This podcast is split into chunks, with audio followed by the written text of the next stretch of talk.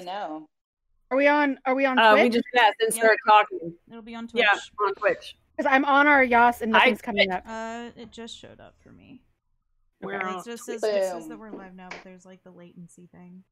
Yeah. Latency. Just We're technically to- there. I know, right? We're everywhere. I don't know why, like I just started stimming like this, but I am. Here's I'm really glad that this Oh, mic is good about not picking up every little sound because this is like Rice Krispie treats right here. That's my knees. That is my knees. oh, they also do that. Yeah. They have dancer knees. They did not survive. there we go. We are. My toes are, you know, the worst. Um, hey everybody, how's it going? Uh, Today we're OC, talking. whatever number this is. Today we're talking Three. about Well, uh, depends on where we started counting. This three on number Twitch. three. yeah, Five. Yeah. Uh, today we're talking about our, our our bones and how they crack because you know we, as, uh, as everybody except for on here except for Annika is over the age of thirty. All right, But I mean, I still have problems though.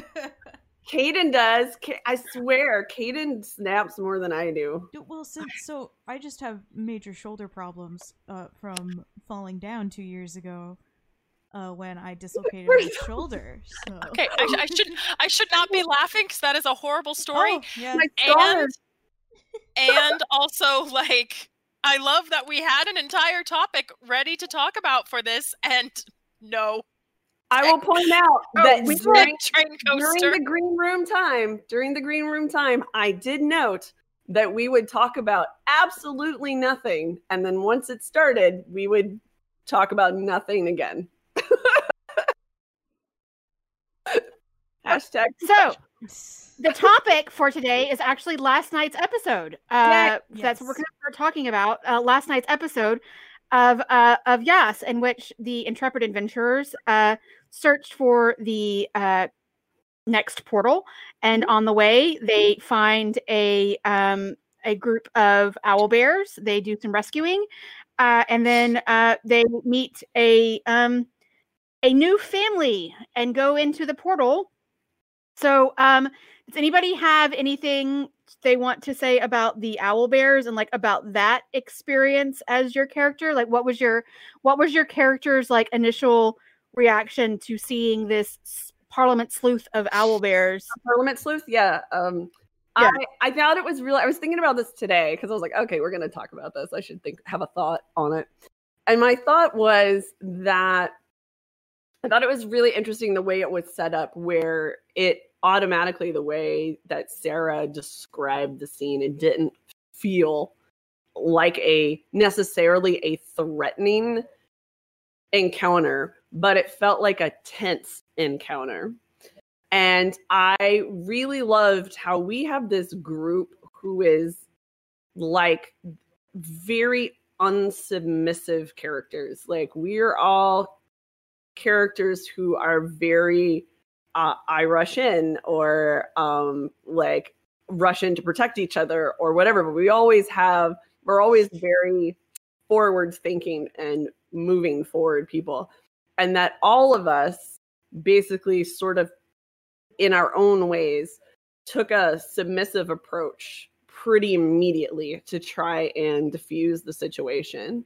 And so I really I really liked that switch in tone uh for our characters that it wasn't is Finland gonna ride a giant lizard like a like a cowboy? It was you know, it was it was such a nice kind of mix like I'm gonna say mix up, I was like right, but like twist where everybody had to kind of think outside their usual modus operandi. If that makes sense.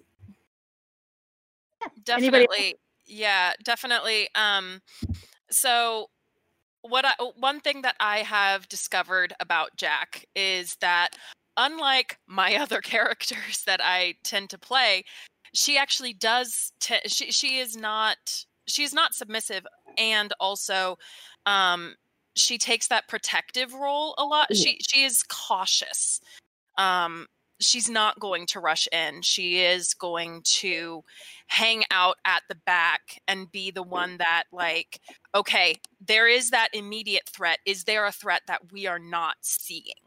Um and so it was uh it I, I liked the fact that you know she ended up saying okay i'm going to sit back here and watch for a change in behavior because we are dealing with a mama bear a mama owl bear. But um so yes it we we and and and I appreciated that you know she did end up coming forward to the front um to to like she's got she's literally got the toughest skin. She's going to be the one to go into those brambles. But um it was uh it was interesting to experience her um go from okay th- this is the threat level.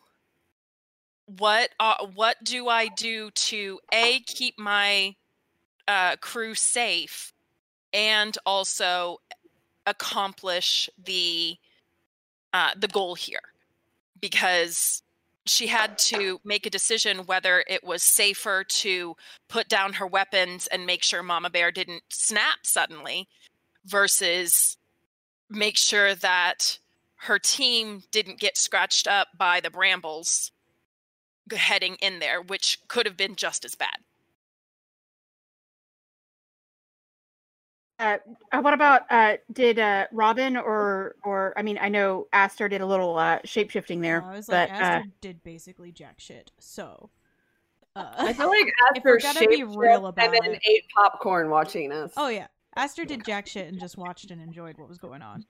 judged. Because Aster's like, mm, I don't deal with animals. That's not my thing, and just kind of like stood off to the side, uh, dressed as a bird. That was and Robin's like funny, I have a tool for that. Robin's like I have tools. I have a tool for that. Yeah, Robin definitely uh, approaches everything with optimistic, happy, wide eyes, and just wants to fix everything. Never would have come at those owlbears with any kind of aggression unless they literally were ripping apart one of Robin's, you know, loved ones. So, uh, it was really fun for Robin to get to see something adorable because Robin does take great interest in, I think, all sorts of things, whether they are adorable or terrifying. Robin seems to approach everything with the same sort of like, that's so great. And it was a great opportunity for me to do another sketch for Robin. Um, it's my sketchbook, which I, I love. I'm not an artist myself, which I'm sure anyone who watches the show has figured out since uh, you can see my sketches. But I like to imagine that Robin is actually quite talented. And so I know that the the uh, podcast listeners can't see this, but Robin sketched a little owl bear stuck in the brambles um, with some blood because the owl bear was was definitely hurt, but it was great to have that inspiration um, for the the Robin sketch of the. of We the discovered that it's a adventure. cublet, right? A cublet. A cublet, yeah, because it's a mix between a, a bear cub and a owlet, so it's a Yeah, cublet. it's a- but a little owl That was bear super cute. cublet. Coo, coo, coo, coo, coo. Owl Uh, uh, yeah, my Yeah. I was gonna say owl bears have always been one of those um critters in D and D that always end up being like a terrifying encounter because they are pretty pretty tough. Um and in the past they've always been something that my characters have fought. So getting to do something not that it was pretty great because they're honestly one of my like one of my top critter types that I just I like. Clearly not as much as you know. Honestly, anything that's an owl mechanical. They're so precious. Why would well? Well, most of the time, in most of the time in D and D, when owl bears are seen and they're have their encounters and adventuring parties, they're always seen. They're always played as extraordinarily aggressive, and they're they're they're attacking the party or whatever it is. So that's one reason why I wanted to do this owl bear encounter that was not that. It was an owl because, as most of the time, especially with anything that is classified as a beast, or uh, technically owlbears are monstrosity Mhm. monstrosities, but they're also technified as unaligned. If something is unaligned, there is no they have no they have no priorities except for food, shelter, water, you know, you know, family kind of thing.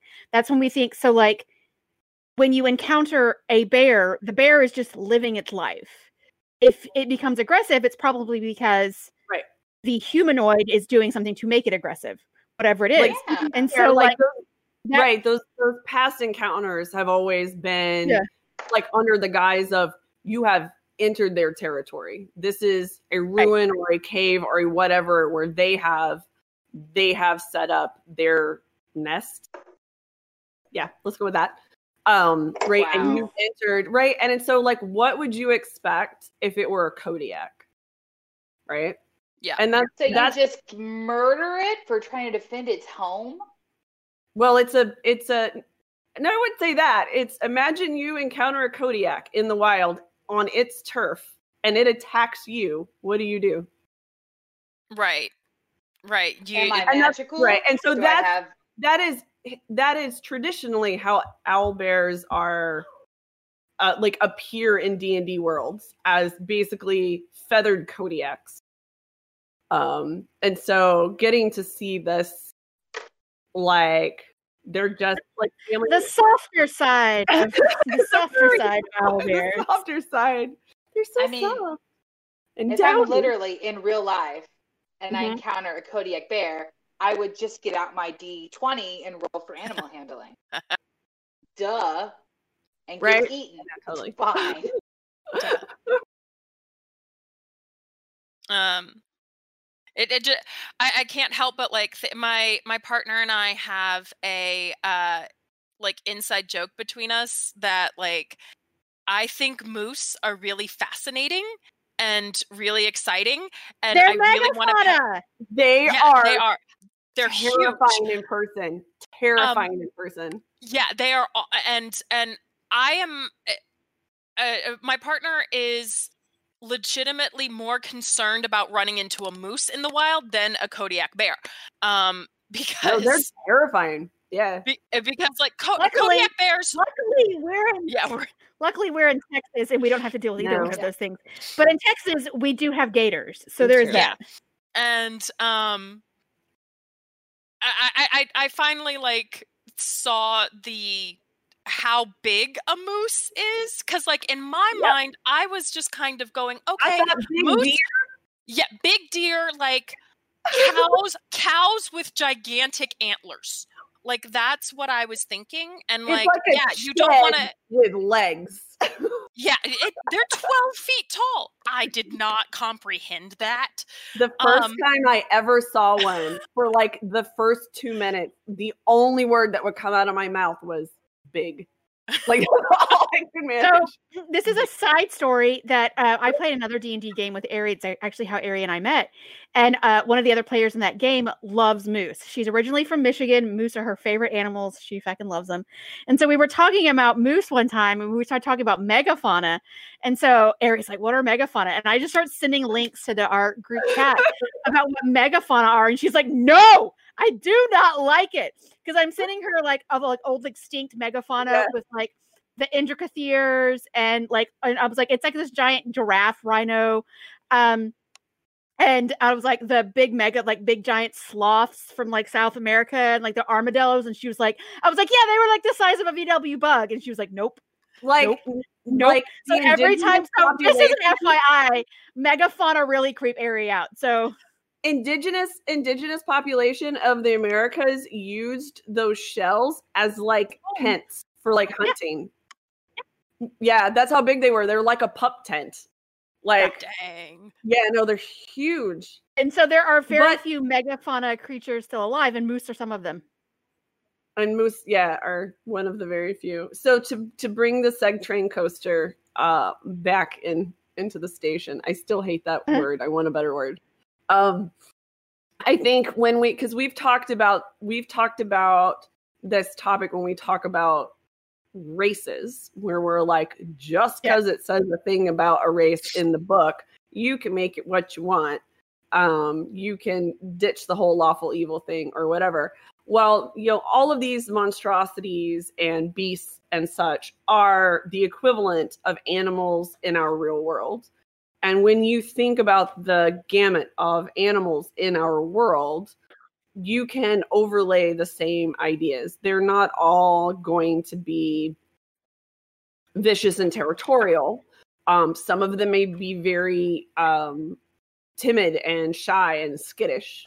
And so, kind of, you know, play with it and slot it into your world in a way that I think I think the bottom line is especially for somebody like me who's been playing D&D for so long.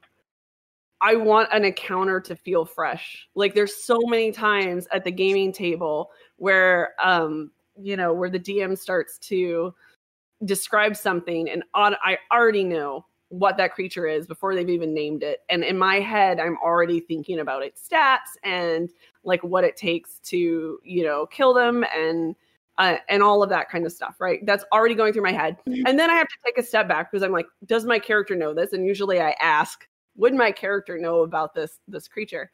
But to encounter a well-known, pretty beloved beast in D&D in a completely new context, it makes you go back to the very very first time you ever encountered one and you were like, okay, what am I doing? How do I get through this?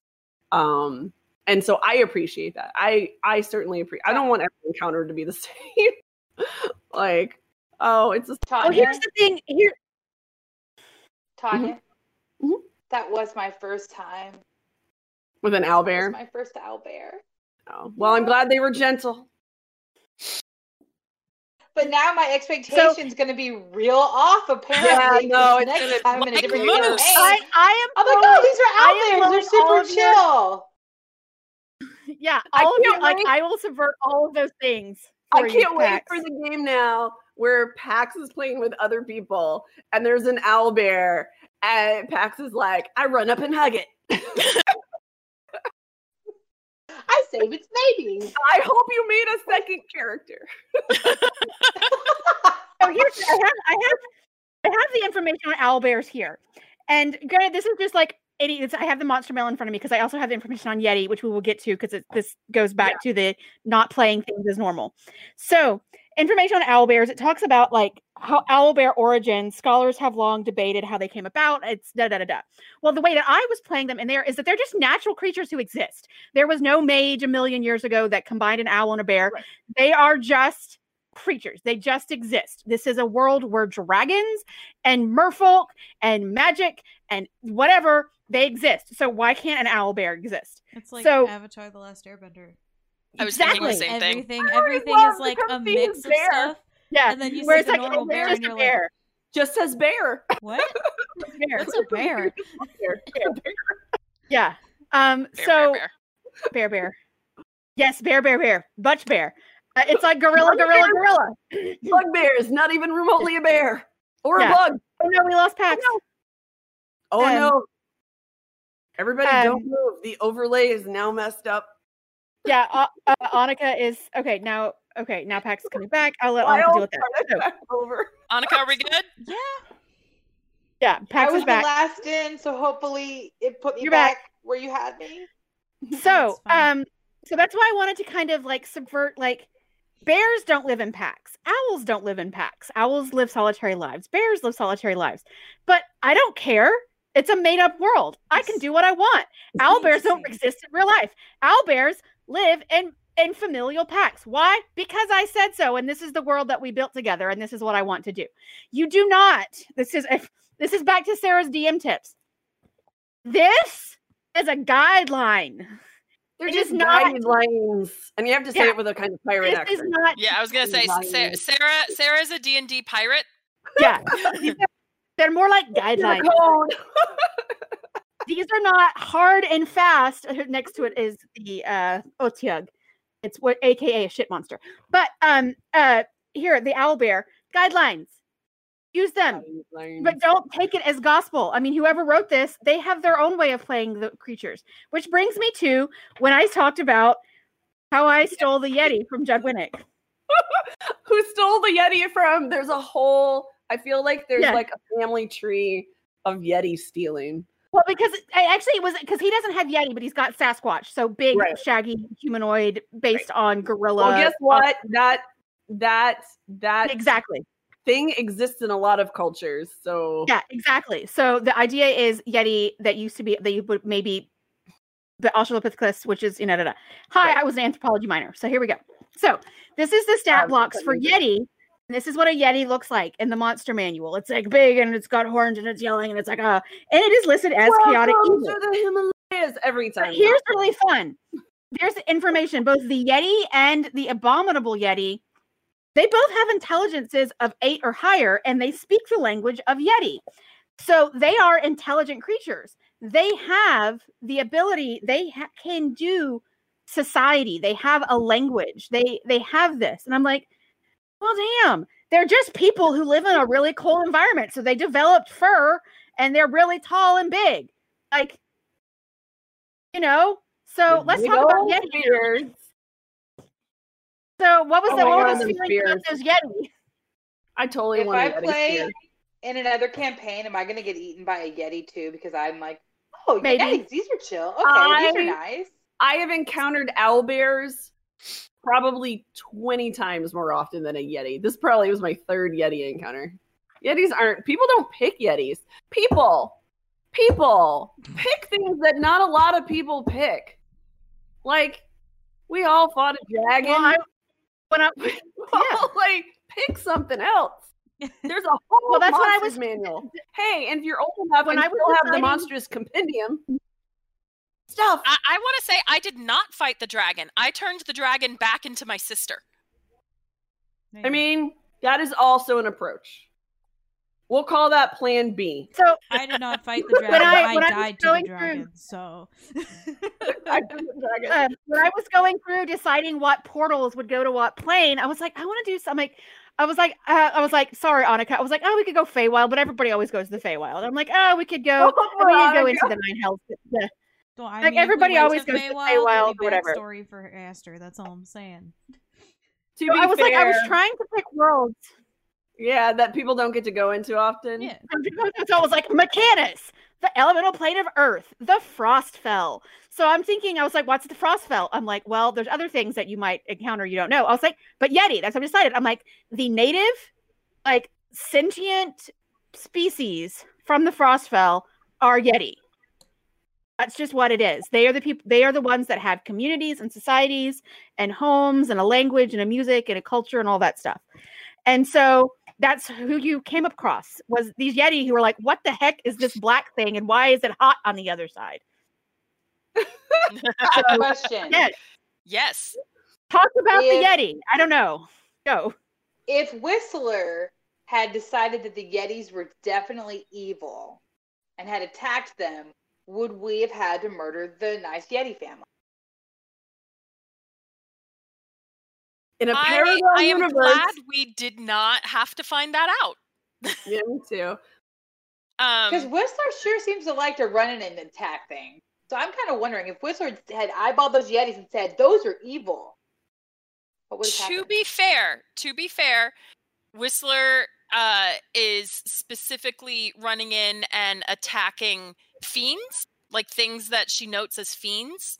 And I don't want to speak for for Whistler or for Whistler's player, um, but uh, I, I think that um, it was played true to character in that uh, that that she was played true to character in that you know this was not an an aggressive creature it was a curious creature and so therefore uh we were able to say no let's let's find out more. And Ari does Ari does definitely I think do a very good job of does it does this character seem like a fiend to me? Um and asks I know asks Sarah uh, when we have encounters. So Yeah, because it would have been what the Ares- die said yeah Yeah, it's because Ari's playing as a classic paladin. Is it a fiend or undead? Like those are the two like Yeah. paladin, like ah, must kill fiend undead because fiends and undead are like basically always bad. Especially her being a a paladin of the uh of the Raven Queen undead,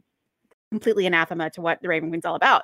So that's why you hear her always say, do I know if it's like she's got a thing, divine sense, where you can do sensing undead and Right. celestials and all that stuff. So that's why she's always asked. She's like, is this thing a fiend or is this thing undead? Because to her, like to her character, to Whistler, those are always bad, always never, never good. So, so, um, but yeah, the Yeti. How, how are you guys enjoying the Frostfell? So I have to say, at, people don't know this because after the game ends, we usually end up chatting uh, afterwards, and we have a, you know, we have a whole chat that we have periodically. And cool we were all period. talking- Yeah, and um, it was the first time that we were like, "Do we have to close the portal? Like, is that mandatory?" I think it was actually Adam because I think that because you know he likes to listen while we're playing, and he was like, "Are you gonna close the portal?" And it was the I was like, "Wait, do we have to? Like, maybe we could trade for stew and Yeah. chitinous armor." Um, what what I found interesting about Jack in that encounter, um, and and I've talked before about how like a lot of my playing of these characters sometimes is just discovering what they'll do in any given encounter. Mhm. Um, that's how I that's how I meet my characters. I sometimes. Mhm. Um, It's it's like the best. It's yeah. It's you discover your character as you play. Yeah. And uh so yes, uh, I, I knew that she was protective. I knew that like her first instinct was going to be like, do I have to uh defend against the Yeti? Mhm. Um she she was going to be the last one to get on board with this, okay, these guys are friendly. Um she was also the last last one to say, "Yes, let's go through the portal cuz it's farking cold." I got pa- I had upsies. It's fine. As where Robin is quite the opposite. Robin is the one who's immediately like, let's offer the Yetis a drink. I happen to have a bag full of whiskey today. Hey, you want to be pals? Welcome, random creature. Let's get drunk. Hey, you seem sentient. Have a drink. But then, like, what? Let's make you so called stupid on alcohol. And like once, but once, like she, once Jack was on board, like what I discovered was that she is very insistent on these, um, uh, like protocols that you follow. Like if if you're going to, uh, be a kind, if you're going to go to another person's home, The you're hospitality. going to, the- exactly thank you i was having i was having a hard time like Yeah. remembering that word um Miss yeah so these it's a hospitality thing. protocols that are on the guest as much as they are on uh the person being hospitable and so I, I didn't know that about her and that was really fun to discover like oh no no if if you're going if we're going to eat we're going to like make sure that we my friends are vegetarian and i don't want to insult these people Yeah, that was fun. about that. Like maybe episode two or three, I made, I don't even know, it just came out of me like a throwaway comment about Robin being a vegan. And ever since then, I've wondered, like, is this true? Is this true? Is this true? And we had the breakfast scene, and Robin didn't order any meat or any dairy. And then here we are at the Yeti, and, and, and Robin's like, yeah, I'm a vegan, like for real. And I'm like, you're a cat. You're a, you're a vegan. You're a cat. Like- but it's just true. But Robin wasn't gonna like double check every little thing, but Robin's definitely not gonna eat. Um. So yeah. Um. But Robin, I treat eating meat. So I treat eating meat as so culturally raised by a an animal who literally cannot digest meat, right? Yeah. And in fairly traditional D and D elves also cannot digest meat. Um, and so I think I come at being a vegetarian as not a it, it's it's not a choice that has been made, but a um, sort of a biological imperative that I just can't. It would make me sick. I can't really digest it. I do eat like I can eat cheese, which minotaurs don't eat because they can't digest it, right? Um, but yeah, so I I treat it for me like a like a biological imperative that it's it's not necessarily it's become cultural in the way that many things like that do, right? So minotaurs culturally are vegan, but that's just because they literally cannot eat meat, cannot digest cheese. Um, and I think of elves being very similar in that they can't can't digest meat. Right. don't Now, three- this is now, now we got three cats on ethical. screen, and my cat's about to leave. Okay.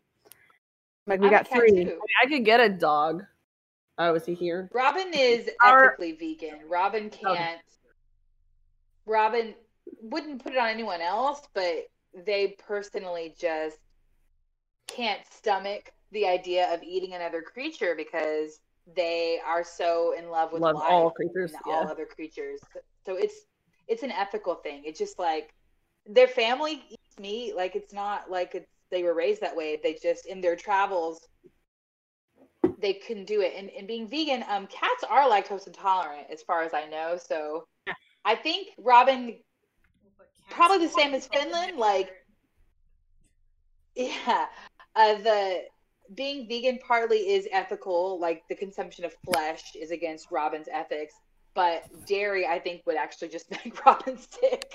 So, so they tried Real not to. but They weren't like So my cat, yeah. our cat Caboose, he loves yogurt, and but he can't have. But dairy 'cause he's a yogurt. Doesn't love. so, but we don't, we don't, we don't eat dairy because I can't have dairy, and so my dad gets coconut yogurt, and Caboose loves that shit. Like if my dad opens up the yogurt lid, my cat Caboose is there, and he's ready for the food. It's so fun. Do you like how animals magically do that? Like pets just where are they? I don't know. All I got to do is like open the fridge or open this bag and poof. They've like transported themselves from another plane to right there. Incidentally, I'm an omnivore. I am not vegan or vegetarian. I am That an is not a bleed over. That is No. not a bleed over of my own self. That is just Robin. Yeah, Yeah, I'm a I am. I'm an omnivore. So yeah, I'm I I'm a vegetarian. So I I get I and I and I'm personally a vegetarian for the same reason that Robin is. Um, it's both ethical and I now we're just talking about personal stuff. Um, uh, both ethical and like I can't stand the idea of eating another creature and all that stuff. But also I've just found as myself this not necessarily biological imperative because I am human, so I've got the teeth and the digestive system that can digest meat. But I just feel better when I go plant based. My body because I have digestive issues. My body just feels better when I don't have to digest meat. So I just don't eat it. So Yeah, I I mean, maybe if I play Robin long enough, I'll go back to being vegetarian. I was vegetarian for a long time, and then life circumstances changed that for me. But yeah, who I- knows? So yeah, I'm- I'm not- I'm not vegan because I am not vegan because as much as um uh, I am lactose intolerant, I do love cheese and yogurt and stuff like that. And also those, and I do eat honey because this goes into the ethical thing of like the creatures don't die to provide those items for me, and then we can go into the big thing about honey and how it actually apia like like beekeepers are actually doing more for bees than vegans not eating and honey and we can do all that stuff. But my question the next question i was going to ask is because we were at we were talking to um we talked about hit on two of these points the the yeti and robin getting the yeti drunk. Well what happened was the Oh yeti got robin drunk. Yeah, um as robin was like "Here's here have alcohol. present alcohol, and Yetis are like, yeah, here's our moonshine. And Robin's robin like, robin got a little Do it. Rob, Robin, whose inhibitions are probably fairly low in the most part, let their inhibitions drop even more. And a certain phrase was said to Jakad, which brings me to a topic that I really want to, I love talking about. I think we should talk about is romance in TTRPGs. If you guys want to talk about this specific, I mean, we can we can just uh, dip it to like relationships, like you know, platonic relationships and stuff as well. But I just thought because I've never there are a lot of like panels or people generally talking about romance and RPGs. It's always talking about like battle tactics and stuff like that. But I'm like, nah, man, RPGs are a role Do playing they game. have where to you battle? play life.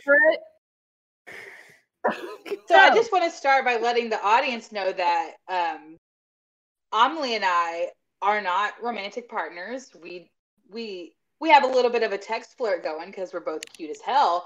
But we we we didn't know each other before this game. We only know each other through this game with a little bit of like uh, you know friendship has developed outside of it. So it's not that we're bringing our romance to the table. I think we just have hella good chemistry, and so our characters are like, okay, look at you. Um, what's fun is that before that before the owl couplet, I had Robin was working on another drawing that uh, I'm going to exclusively show here at the OOC because Jakad has not seen it yet. But Jakad was talking about how much they missed home. Asked asked Jakad to uh, Robin asked Jakad to describe home, and then Robin started drawing Jakad's home as a gift. So Jakad is going to get a little uh, a little drawing of what Robin is imagining their home must look like based on their description. Because Robin uh kind of has a hella big crush. I don't know if anyone else noticed. Not that we haven't noticed or anything. Which Uh, Emily, yeah, what's go your ahead. take on it?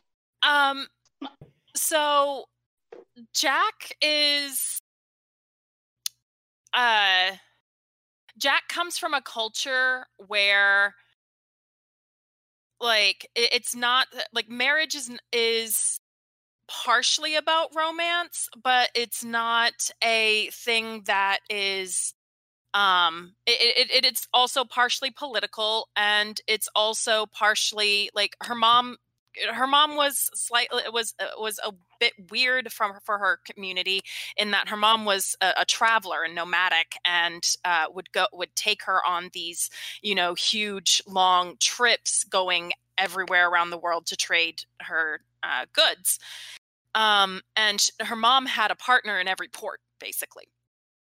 Uh, so Jack is very familiar with a, mo- a, a, a more casual approach to partnership and dating than um what she is experiencing with Robin. Like she's she's not experiencing this uh yes this is good for now and I plan on leaving afterwards she's wanting to see like some uh, she in- in her mind and and this hasn't been brought up at, at all actually No. uh, so exclusive content. Um, she's worried about what's going to happen when she does return to uh, her community with the orcs because she's like, I don't think Robin is going to want to follow me, and I don't think Robin. It, it, you know, I she she does have a she actually uh, Jack does have a boyfriend back home, um, and uh like they they they ended their relationship while Jack was out and about because that again that's what she's used to um and like she she has no idea what is happening cuz she has a she does have a lot of feelings for Robin that are not uh platonic in nature but she's scared to act on them cuz not only does she have the clueless lesbian trope of like oh my god does this person like me more than more than a friend? Um yes jack yes. Uh but also you know she's trying to figure out would this actually even work long term because i want it to be long term it's cute too because they haven't really even talked about their relationship styles. They haven't talked about if they have other partners or not. Like. I'm sure to Jackson wondering, is Robin polyamorous or not? Because if I if she has a significant partner already, that could be a deal breaker. Uh well, Robin, you'll have to find out through the role play what Robin's situation is. I mean, I am polyamorous. So it's possible that Robin maybe already is. I mean, I'm not vegan and Robin is, but uh in my experience, Robin is so open-hearted. Robin is almost kind of almost like Jack's mom kind of goes around and has different loves in different places. Like Robin, I think also has a very big heart and enjoys people, enjoys things. Um, I can't wait for the fanfic of the half orc and the tabaxi dwarf or tabaxi gnome uh, discovering themselves uh, together. it should be interesting. Um, also, another thing that Robin kind of worries about, but hasn't really come up yet, is whether or not because Robin is gender fluid, um, but has a body that Jack couldn't possibly know what's happening with Robin's body. And so there is a concern from from Robin of like, if Jack and I did try to hook up, like would I be acceptable? Is what I bring to the table okay? Both because we're different species, both of us have species, but also like, does the way that my body functions meet Jack's expectations? Uh, so I don't know if we'll ever actually get to that. It sounds like. Jack, sounds like Jack and Robin need an intentionality talk.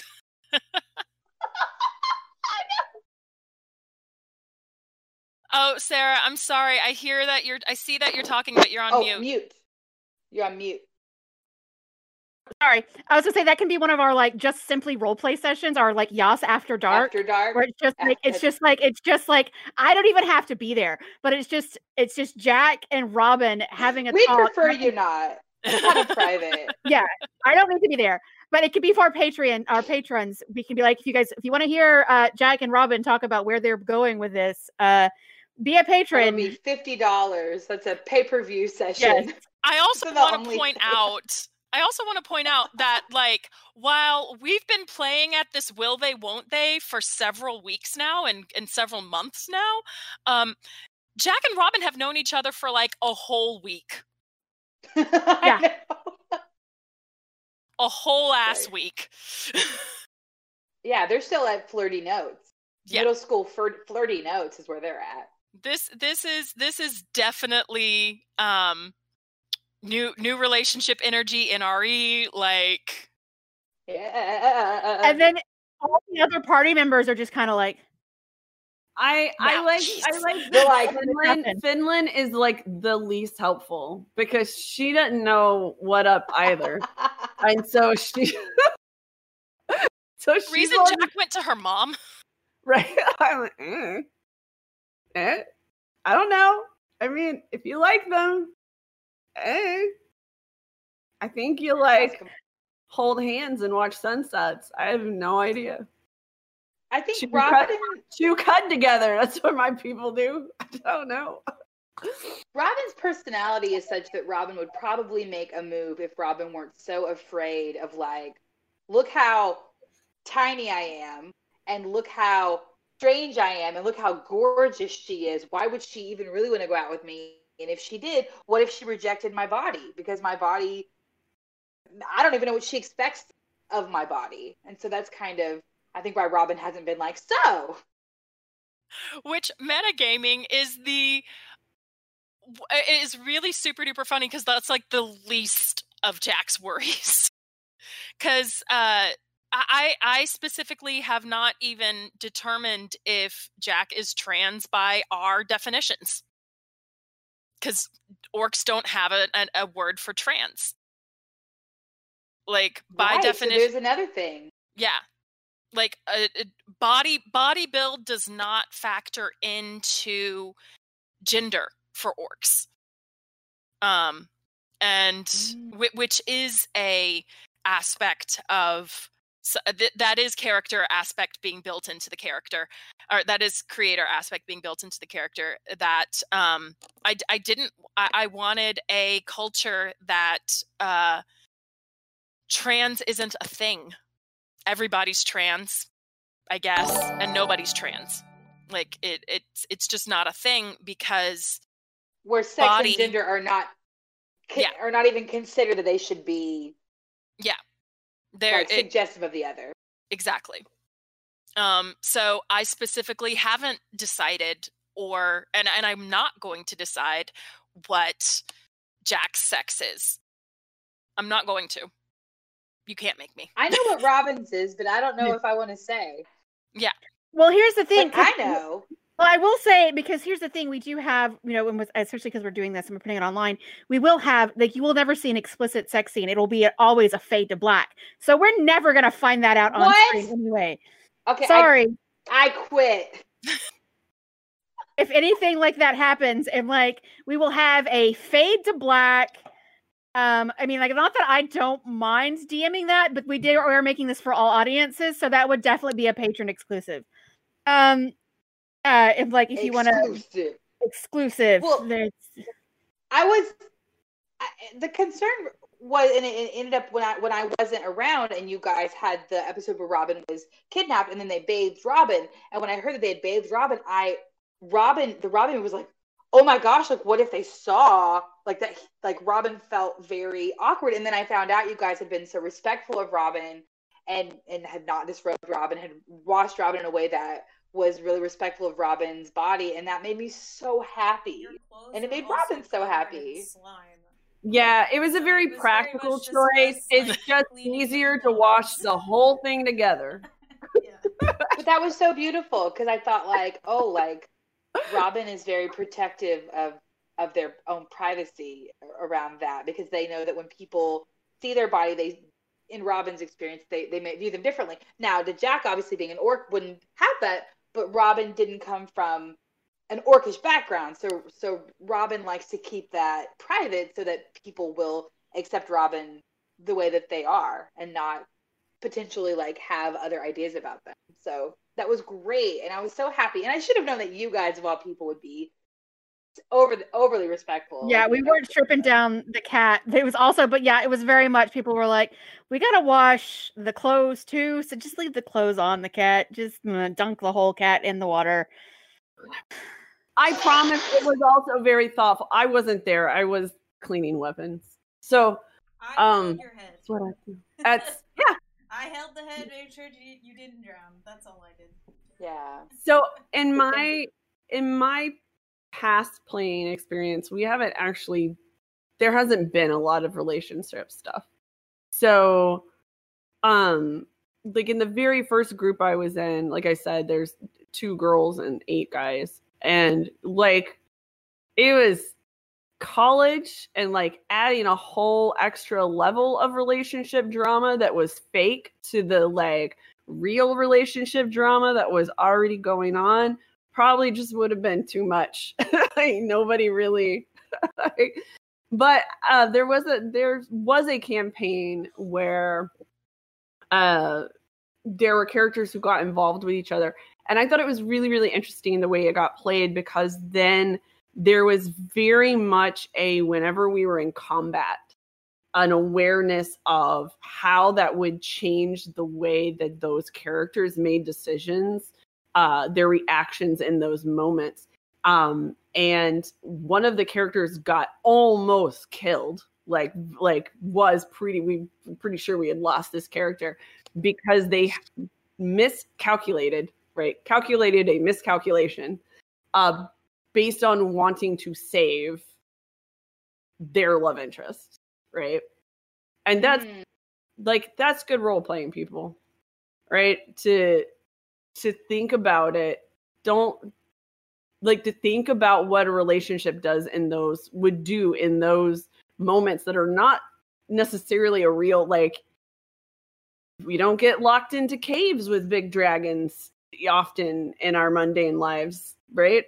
But if you were if it did happen that it is your job to like take out a big monster and bring home some part of this horde right and there's that element of and it doesn't have to be a, a romantic relationship. You could be playing somebody's sibling right?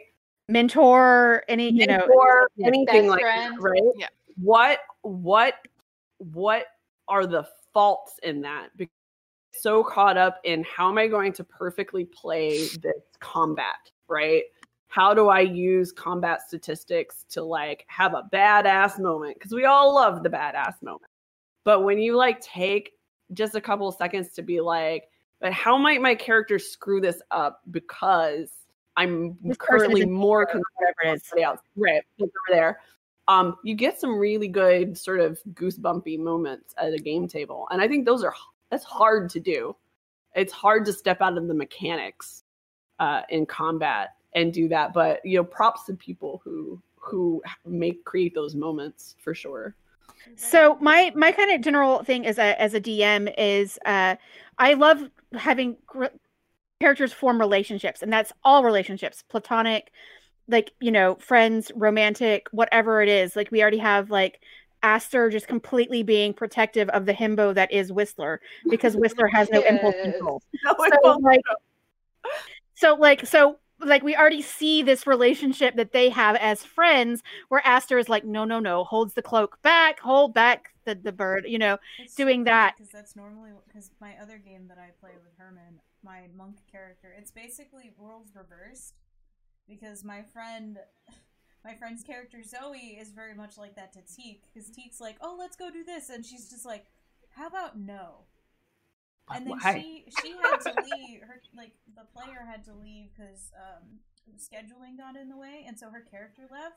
And then of course, the security left. So now Teak is just like, "Let's go, let's go," but also just really like sad because their friend's gone now. So Um, I've I've had to Oh, ask ahead, a Emily. DM like I- I've had to ask a DM before, like, hey, do I need to re-roll a character because I cannot. I my character is not bonding with any of these other characters, and she has no reason to stay around. Mhm.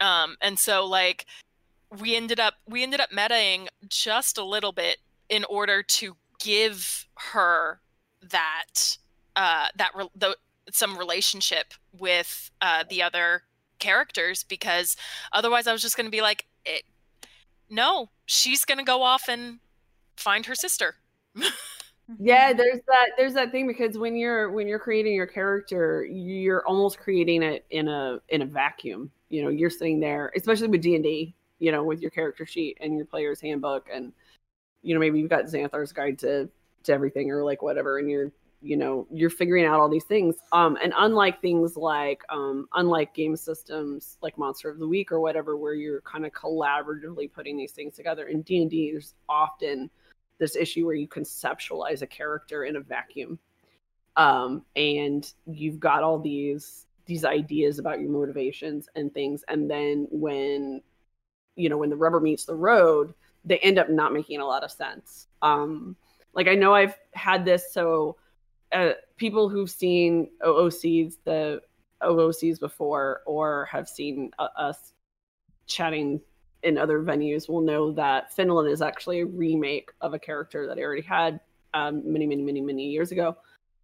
And so in my head, you know, I still had a lot of those ideas about the character that she was very mistrusting of people naturally and that she was very hard and didn't like want to talk a lot, which was easy when you're at a game table with 10 people. right? But then I found out that that, that wasn't a way I could play Finland, you know, um, that it didn't feel right in this situation. And um, my husband has a thing where if you play a character for a few campaign, like a few, um, you know, days or whatever, equivalent days, and it's just not working for whatever reason, then you get an opportunity to rework, whether you want to rework it entirely or slot in a new one. And I think that's great because I, I think at the end of the day, you want to tell compelling stories with compelling characters. And when stuff is not working and something feels very weakly bonded, it it kind of lets the storytelling down a bit, you know. Um, Well, I, I always like to give this example. Um, I I am very lucky in that in my especially my game playing experience as like an adult, um, I have gotten to play games with a lot of queer and femme people. So most of my playing experience, especially because I said being an adult, um, are with people who um, aren't cis white guys and who some people are a lot of them are also new to RPGs, new to D and D and stuff like that. So and everybody always talks about like when you start playing an RPG, you start playing D and D, you start ta- you talk about your character and you talk about the cool things that happen.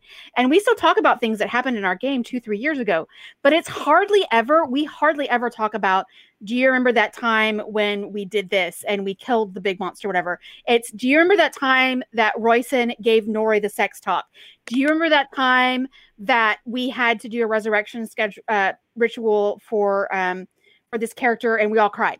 Do you remember this time? And it's almost all character moments. It's mm-hmm. almost all it's it's not about the big combat or whatever. It's almost always the smaller character times. Like, do you remember the time that that this character almost got kidnapped and you know we had to go the rescue or whatever it is it's the moment it's it's not the big combat moments that people remember and continue to talk about it's the way that these characters interact and these ways that these characters are creating this um, for lack of a better word human story uh, even though you may not be an actual human but we're humans so there's that um, so as again as a dm that's always my goal is you know to to to give the combat experience, but to give the other encounters that you can have, like with the owl bears and like the friendly encounters with the yetis and you know all these other things. Like people are going to react to different things, and this is I was, I was going to talk about. We talk about romance in D and D. My general philosophy is romance in D and D. If as the DM, I am more than happy if I create an NPC that a PC is interested in. I'm never going to uh, like create an NPC and be like, this is made for this person to romance. That's not what I'm going to do. But if I ever create an NPC and a person's like, hey, I want to, I'm like, we can do that. But I always find it is more compelling to have some sort of romance or relationships between the PCs because I have so many NPCs rattling around in my head that like fine and the, the npcs are around each other all the time like the npcs you might see once every five games or something like that. So to create a real relationship with that character, be it friends or romantic or whatever it is, even as like a father or a mother, like having Jack's mom, playing her was really great, but you don't see her all the time. So you don't see that big complicated relationship that they're going to have. So um my general philosophy is just like create interesting NPCs and let the players go from there. If you guys want to talk to Palu more, if you guys want to find out more about Lucara's family, whatever it is. It's there. I have it all written down. I have ideas, but try to get you guys to focus on what's going on in the group and with each other more so than all of these various NPCs that I've created. So that's my kind of general talk about like D&D and relationships. It's is any relationship again whatever kind platonic, familial, romantic is going to be more interesting when it's played between two PCs rather than a PC and an NPC. Speaking of So. things to remember, remember that time that we got drunk with the Yetis and Whistler passed out and none of us seemed to notice or care? like I was drunk, so I I feel like Robin has no culpability here. But most of you were not, and Whistler was like, wasn't Whistler passed out on the floor? Look, So Jack ask Did is anyone- used to partying.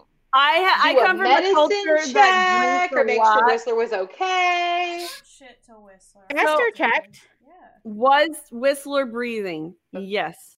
Fine. Brought- I brought Whistler You also have to understand then left. That Whistler is also like the equivalent of like 18 years old, I think. Like Whistler is very young as well. So this is like Whistler's first I time out apologize, Aster, for not acknowledging the work that you did. To I was too busy being stupid drunk. I also thought it was really, really cool that Aster did not partake and was not bullied into it, and that we had good representation of of that. Like that was, I love that, and I'm glad that no one tried too hard because like I, as a rule, try to make sure that no one feels peer pressure, but my character was not really in a place to to help with that. So I was glad that it worked out okay. Yeah, Jack was Yeah. definitely like, "Oh goodness, like I'm I don't want to pressure you and hospitality, oh god." Yeah. Well, like here's my my oh sorry, Annika, go ahead. I was like with with that like whole thing because at the end of the episode, I did say that like I came up with more stuff for Aster, for like stuff, and I've been talking to Sydney because Sydney wants to be a guest on it, and she wants to play a character that like knows Aster. Um, It's my mom. hello, Hi, mom. Georgia. It's my mom. Hi, mom. I can't hear you because headset, but yeah. Uh, but so I was told, like after the episode, I messaged Sydney about a bunch of stuff as well. Um, so yeah, whenever Sydney comes, it'll be great times. I think it's so. I love Well, I was that say, like- because you and Sydney, you and Sydney are already best friends in real life, and so like you get this dynamic where you can talk about all these things that you might know about each other's characters, which is like a whole like great dynamic, right? That you can Well, do. and like when you last, I think it was last episode, I did mention that Aster was previously in a band, right? and He Sydney, broke up. Sydney's character is from that band. Oh, that's gonna be So fun. that is or, or that is what it is. We're putting the band back together. Back together. Yes. So- So, Like- um, uh, oh, Yeah. somebody go. okay. I was gonna say, but conversely, um, we have like Finn and Jack who are best friends, whereas Amelie and I literally met at the conception of this project. We have never met in person at all, Meanwhile, Sydney and I had the in the same middle of house a number. right? Literally, so I met Sydney because she lived on the street in front of my house, like the street, the other street. We have the same. We had the same house number, so we would get her mail and she would get our mail, and that's how we met. was because Same of house that. number but different Aw. streets. Same house number, different streets. Okay. Yeah, if Yeah. it's the same house number, same street, that's the same house. Yeah, no, it was different streets, same house. I number. didn't notice there was a whole other family living in the house with us. Oh, weird. yep. I mean, Um, if you Call live in a duplex, Yeah, so Yay! That's a real thing. You're usually an A or a B. Yeah. Yeah. So they moved out over the course over the summer, and then the new people came. And actually, this hoodie, I had it was I thought it was lost in the mail for a week. Now it was just at those people's house, and I was like, hey, Yeah. by the way, we have the same house number. or like my mom I went have over no there. stuff. No stuff. Hey, Amelie, what up? who's who's over here for me? No, not Amelie. I'm sorry, Annika. Who's over here for me? Hey. Sarah. Hi. Who's over here for me? Nobody. Nobody. For- on on Twitch, for me? on Twitch, you're at the bottom by yourself. What? Yeah. So Yeah, on Twitch, it's a cube of four, and then there's you at the bottom. Is like so. Yeah. You've got nobody on either side of you on Twitch. But like, I can't high five anybody. You can high I five up, did have them up. and Tanya and I. You can go like this, and Tanya and I can go down, and we can high five you. Wait, which side am I on? I don't. I don't. I'm just gonna do both hands because I don't know. I'll just go like this. Oh it's so. Yeah, there we go. High fives. High fives See, for for Pat. me, I've got Amelie over here, so I tried to high five Amelie and realized Amelie didn't see what I see, and I got. And see, I, I was doing got- this because, like, in my screen, yeah, you are, you're, you're over there, you're there. So Yeah, I'm for only- my so screen- just like in the game, Robin's at the bottom looking up at everybody. Um, so this is what I was going to say. Talking about, uh, you do have this. We have talked about this before. Things in game. Um, uh, talking about uh, intoxicants of whatever form, uh, be it alcohol or be it uh, like a drug type thing. I myself am a teetotaler. I myself, Sarah, have never had alcohol. I've never had alcohol in my life. I've never, uh, I've never smoked a cigarette. I've never smoked or done any kind of listed substance. You know, any kind of class A, B, C, whatever substance. It's just a personal choice that I have made not to do these things. Uh, not that, and and then, but here's the other thing: is I'm also uh, what we consider like an abolitionist. I think a lot of things should be legal that aren't uh, legal right now because they're plants. Anyway, that's like a whole nother thing. Um, but I am always going to present opportunities for food and drink and possible intoxicants if that is something that people are searching out for. It is something that is a part of a lot of cultures, um, uh, especially like talking about the culture that I've kind of based uh, Yetis on, um, which are based on the Arctic cultures of uh, so Sami and um, Native American cultures in Canada. So people who live in a harsh, harsh environment, um, stuff like that, eating a lot of meat and you know whale fat and seal fat and stuff like that.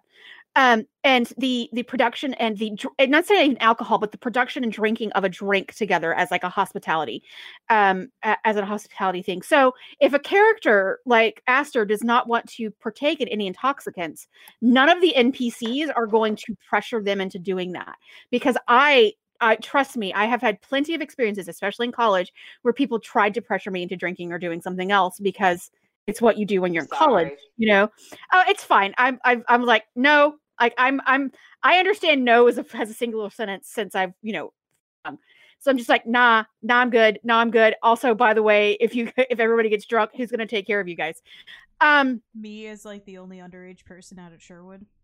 Yeah So, that actually um, hangs out with the people. who That can drink. never stopped me when I was under. Yeah, we need Aster to be DD forever. exactly so my my npcs even even if they are like the offering of the alcohol or the food or whatever um the npcs like if like if with Fenlin and robin not eating the meat the yetis weren't going to be offended by it. Now jack doesn't know that. Jack's you know got her own thing but the yetis are kind of understand. They're like maybe they just don't like whatever kind of meat we were serving them or you know whatever it is. They're not going to be upset.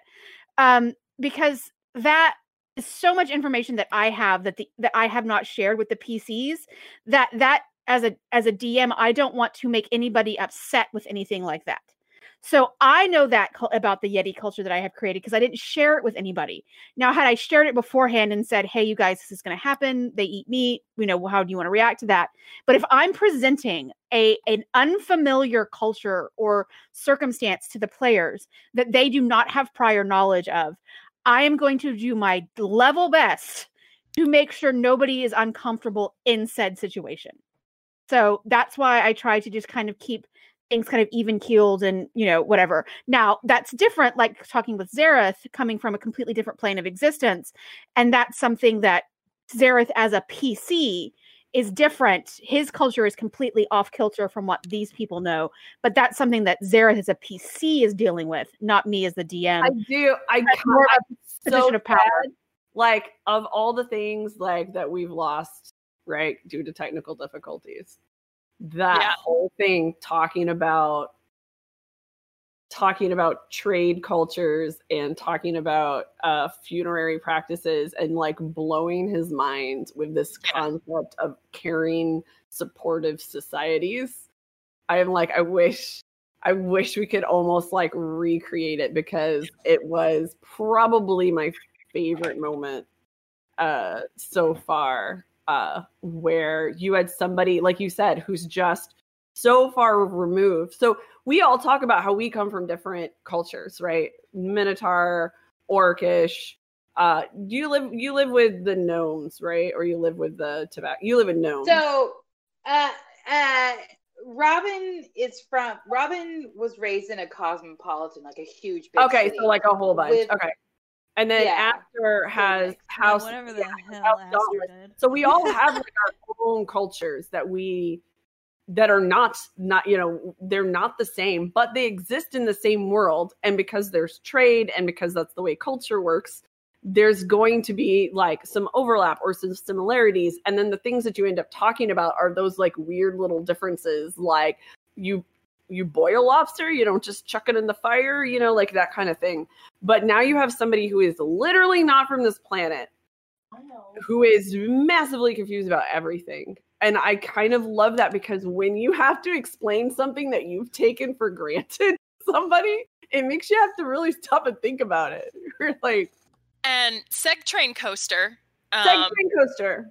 uh, it it is kind of funny because like yeah, Pax and I are not romantically uh, involved IRL, but our characters are definitely um, very much interested in each other and figuring all that out. But Zareth's player David is my boyfriend, and um, it it it's fun because like no, I, I when when David was coming up with uh, a lot of the characteristics about Zareth, he was getting really excited and telling me all about them, and and I actually had to like cut him off at certain points, and I'm like, no, I can't metagame like that. um, uh, but uh, when he was building this character and like talking to me about it, I'm just like, yeah, no, Jack's not going to be romantically interested in anything Zareth has to re- uh, represents. Um, and so like it, it is kind of funny playing my interest Jack's interest in Robin next to my romantic partner. It's like the opposite. You Yeah. have to flip. I love that. yeah, I was wondering like how that would be.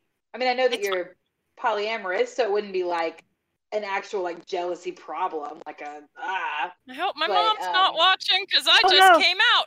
Um,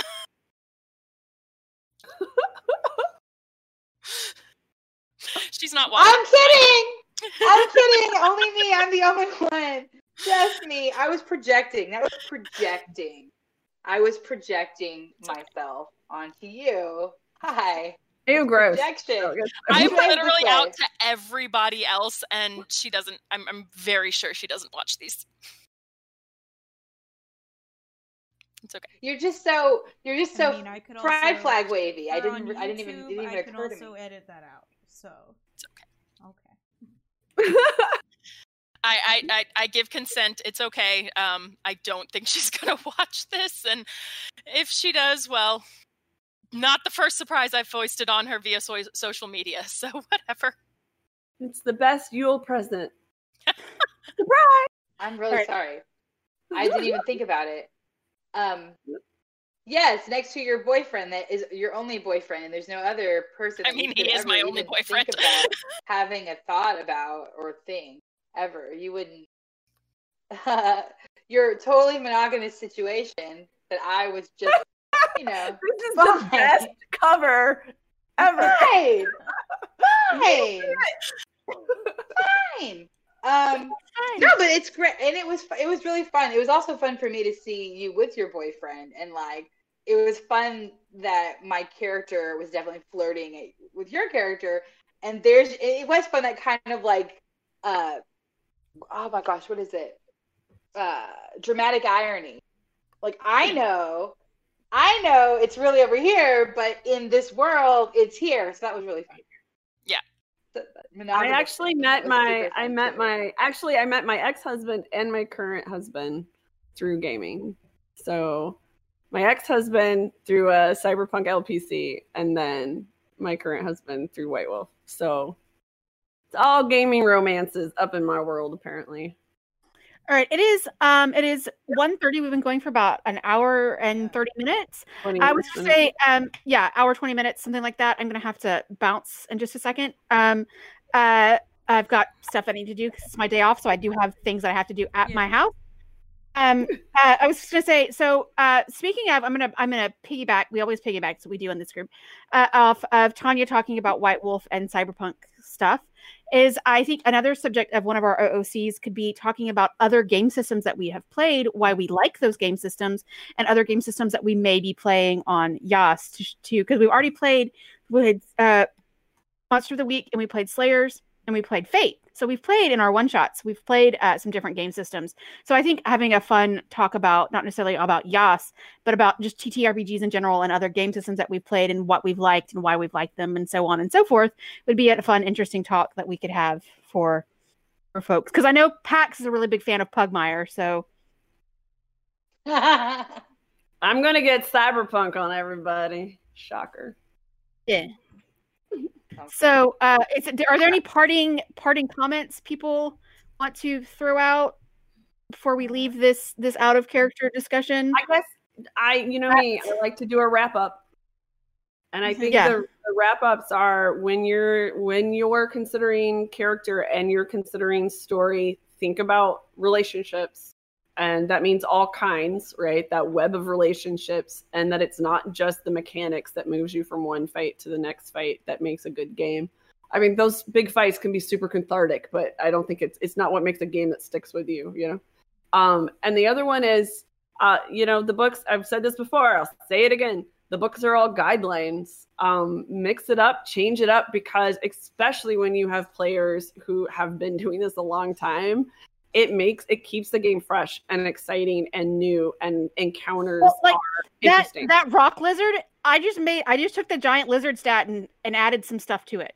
Like I just I was Oh, like it I doesn't it. exist in the monster manual. Me just I was me just going, I need something. I can't I use a spider write because like a. I Yeah. love- So I was like, I can't use spiders. I'm like, what else has a thing? I was like, lizards have sticky tongues. I was like, yeah, a rock lizard. We'll do that. So I just added some stats to it and play, messed around with it a little bit, and there you go. You have a giant rock See, lizard. look, arachnophobia makes people get like more creative with stuff. Creative. It was just like with Slayers, you had to get creative. Yeah. You do bees. Don't be Um, lazy. Do something So, yeah. so yeah, that's the other thing is like if you have the resources, like I have, like you can see my RPG shelf and more now into my kitchen because my mom has knocked my backdrop down a little bit. Look, RPG shelf, kitchen supplies. Okay. Um, with our top, you can see I've got some cups and there's some sparkling water. Yeah. Uh, anyway, uh, th- these are my dishes. Um, you were lucky they were organized right now. I actually cleaned my kitchen a few days ago, so they're actually put away. Um, uh, is is if you've got all of these resources and the internet and DM's Guild and Itch and all of these other resources, even just Oh my gosh, home homebrews. Look at other people's homebrews, and like you're gonna find all these cool creatures and cool things that you can do and like insert into your game where you don't i mean it's called dungeons and dragons i understand that and yeah there might be a dragon in this game at some point but Or you never dungeon. know what kind of dragon it's gonna be or a dungeon um uh but That there's would be so, many other cool. Creatures. There's so many other types of encounters. There can be they got caught in a like rainstorm and so they went like you know environmental encounters. Um, there's actually a part in tasha's about environmental encounters and like floods and you know glaciers and stuff like that or like if there's like a magic surge or whatever it is. There's so many other things and then um I was, we keep talking about Ari, even though Ari's not here. Ari loves a political game. Ari, Ari loves a political game, and we haven't gotten into that. But you could do like, especially urban or games where it's like it's all urban, and you've got like thieves guilds, and you've got fighting, you know, all this whatever it is. There's so much more you can do with D and D, Like cyberpunk. like cyberpunk. Yes, Bringing that back. we're gonna um, have an OOC. It's just about cyberpunk, and it's just gonna be Tanya talking about cyberpunk. The rest Oh, of us no, are we'll, just we'll bring, here. we'll bring David in on that one. Okay, yeah, we're just gonna be here like, uh huh. But like, Uh-huh. so Adam has a world that he created, um, where, uh, it's like the equivalent of every four months or something. Magic goes away in the world for two weeks, and it's called the dead time. And like, play like it's just such an odd concept, right? Because in all of ours, our ma- like if you have a mage or whatever, it it works all the time. But imagine if it didn't. What would your character have to brownout. right? Yeah, like a like a brownout. Like you've got no connection to the power. What do you do now? What do you do? And like those kind of things make worlds so interesting to play in for me That because sounds it's, like my depressive cycle. I was just saying It that's kinda like, is. that's like in Taz with Merle. When Pan just wouldn't talk to him and he was like, Pan! it's true. Like right right. when you've got no, what do you do? And that's kind of like the the same concept of like there's a big storm. Mhm. What if you can't hit it with a hammer. Right. Okay. I had a I had a character who had a building fall on her. It was actually the original Fenlin. Had a part of a building fall on her. And um yeah. And, and, and uh, we wonder why Jack is worried about her. Right- it's my bad. My fault. Don't Nick understand super the orc- structural. My, my friend who liked it, who Well, fights just as well as me, but is much more fragile. I uh Let's- and the am whole thing was do- I ended up losing basically temporarily parts of me, right? So like couldn't use an arm and could barely use a leg, but still was going out and fighting. And so we adjusted all my stats and everything to be like what would happen because like this is a character who's not going to sit it out, right? Who's not going to be benched. I'm not red shirting it.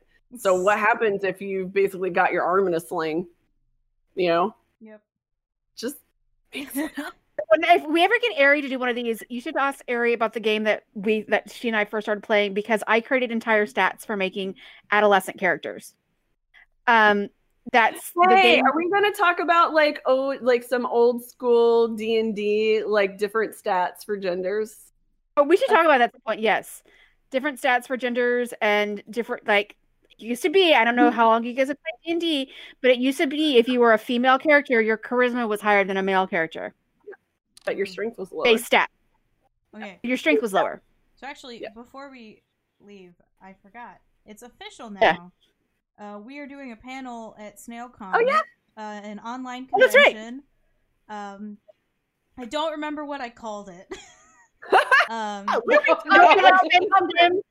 were talking about Phantom Dim. It was like the, you were like, I was and like, Thems what in the hell is gaming. I think, is what I called Fems it. and thems and gaming. Okay. And so Yeah. yeah, so we're gonna be doing that. Uh, they have not released the link to Discord yet, uh, but I will the leave- schedule.